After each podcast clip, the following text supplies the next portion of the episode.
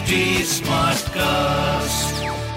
आप सुन रहे हैं एच डी स्मार्ट कास्ट और ये है लाइव हिंदुस्तान प्रोडक्शन नमस्कार ये रही आज की सबसे बड़ी खबरें। श्रीलंका को आर्थिक संकट से उबारने के लिए अंतर्राष्ट्रीय मुद्रा कोष इम्फ ने उसके लिए तीन अरब डॉलर के राहत पैकेज को मंजूरी दी है।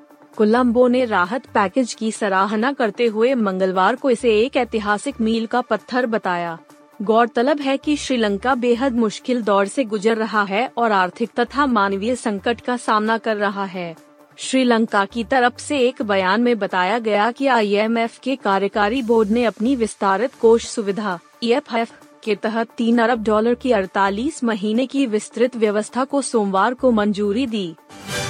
बिहार बोर्ड के बारहवीं के नतीजे शिक्षा मंत्री प्रोफेसर चंद्रशेखर ने जारी कर दिए हैं।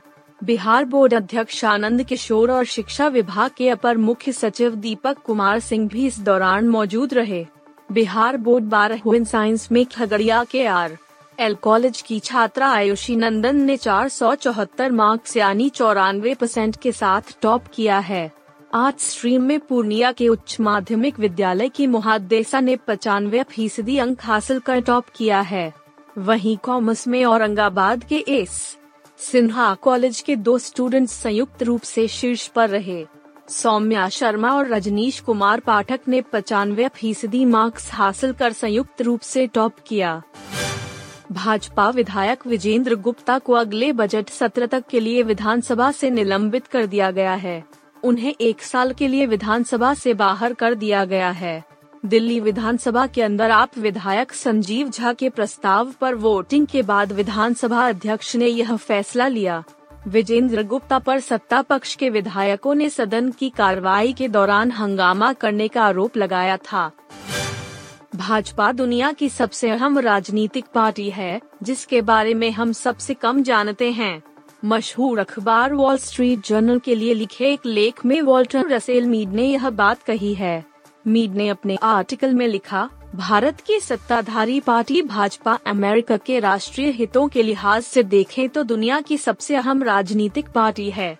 शायद हमें इसके बारे में सबसे कम जानकारी है। भाजपा ने 2014 और 2019 के आम चुनाव में जीत हासिल कर देश की सत्ता पर कब्जा जमा रखा है।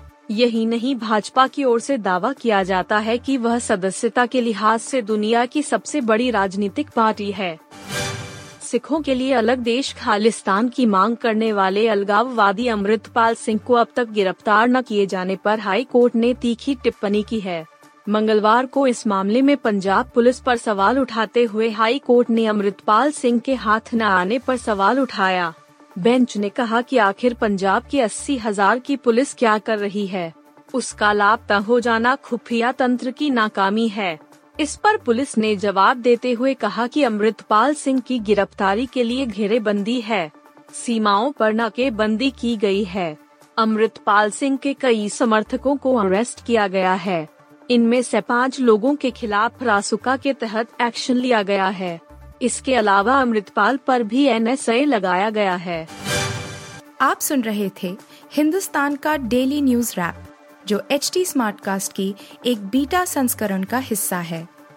आप हमें फेसबुक ट्विटर और इंस्टाग्राम पे एट एच टी या podcasts@hindustantimes.com पर ईमेल के द्वारा सुझाव दे सकते हैं।